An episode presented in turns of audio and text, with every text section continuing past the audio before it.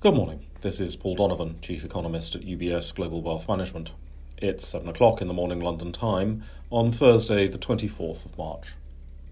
Russian President Putin, who is not an economist, has declared that hostile states must pay for Russian energy in rubles.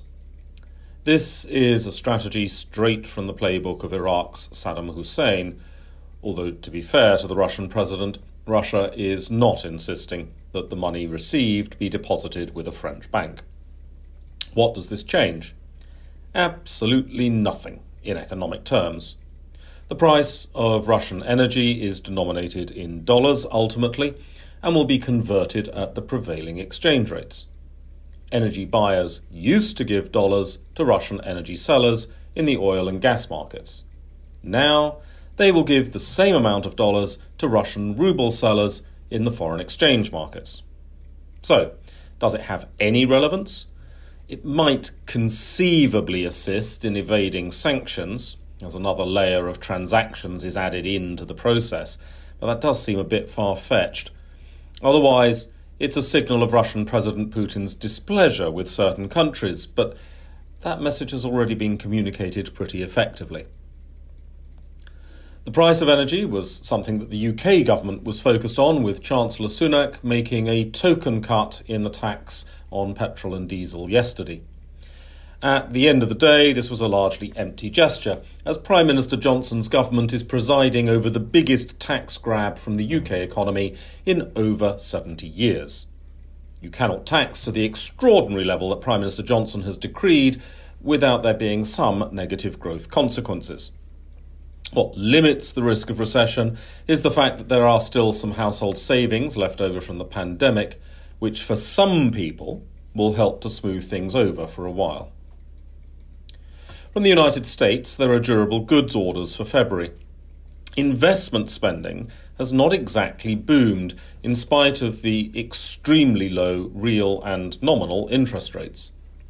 One reason might be that a lot of the productivity gains since the pandemic have been driven by using existing capital more efficiently and converting consumer goods into capital goods in the process. For instance, a coffee shop like Starbucks does not need to have so many staff if customers are ordering and paying for their coffees on an app on their phones, which they already own.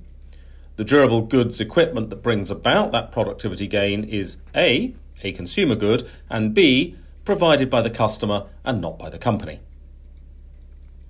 There's the normal noise of business sentiment opinion polls to ignore today. More worthy of attention are a handful of central bank speakers. The Federal Reserve's Bullard is not perhaps worthy of attention because everybody knows what the US Fed's Bullard is going to say. The only question is whether Bullard starts demanding 100 basis point or 200 basis point rate hikes in a single go. The Fed's Kashkari is a different matter and may be assumed to be closer to the centre of Fed thinking. Evans and Waller of the Fed are also scheduled. The Bank of England's Mann and Kataoka are also speaking, and given the differences in emphasis between the Bank of England and the Fed, this may prove a nice contrast in terms of whether central banks are reacting to price inflation or growth deflation. That's all for today. Have a good day.